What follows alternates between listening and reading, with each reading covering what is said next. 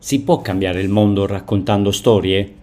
Ciao, sono Carmelo Abate, è sabato 21 maggio e queste sono le storie degli altri, le persone che incroci in fila alla posta o in metropolitana. Le raccontiamo perché crediamo in un mondo migliore. Ciao a tutti, sono Matteo, sono un ragazzo di 26 anni che vive a Varese. Questa è la storia di Matteo, vive a Varese in Lombardia. Ha 24 anni, lavora in un supermercato e convive con Vittoria, la sua ragazza. È il 2020, Matteo torna a casa, trova la fidanzata in lacrime. Ha perso il lavoro e non sa come pagare la macchina appena comprata. Mi piace mm, molto giocare ai videogiochi e amo soprattutto viaggiare. Matteo cerca di consolarla, in qualche modo faranno. Si mettono sul divano per rilassarsi, guardano un video a luci rosse. Matteo ride. E se ne pubblicassimo uno anche noi, forse risolveremmo tutti i nostri problemi. Vittoria si gira di scatto, lo guarda dritto negli occhi. Facciamolo. Matteo è spiazzato.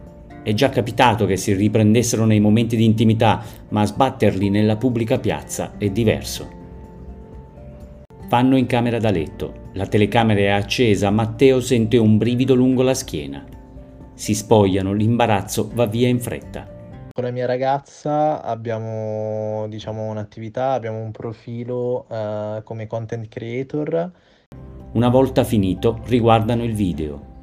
I volti sono tagliati, nessuno li riconoscerà. Matteo è emozionato, Vittoria freme.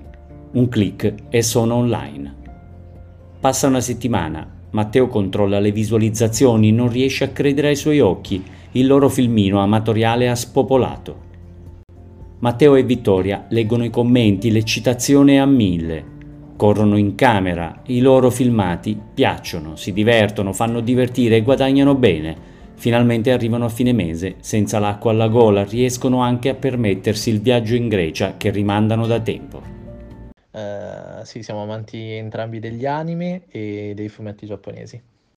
I genitori intanto cominciano a fare domande.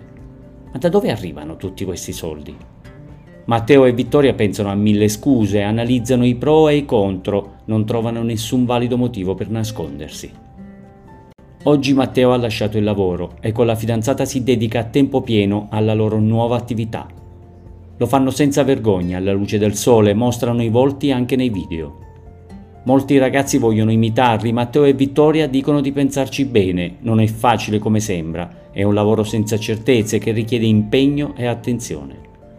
Non vogliono essere presi a modello, sperano soltanto che parlarne possa aiutare a far cadere qualche tabù, intanto si divertono.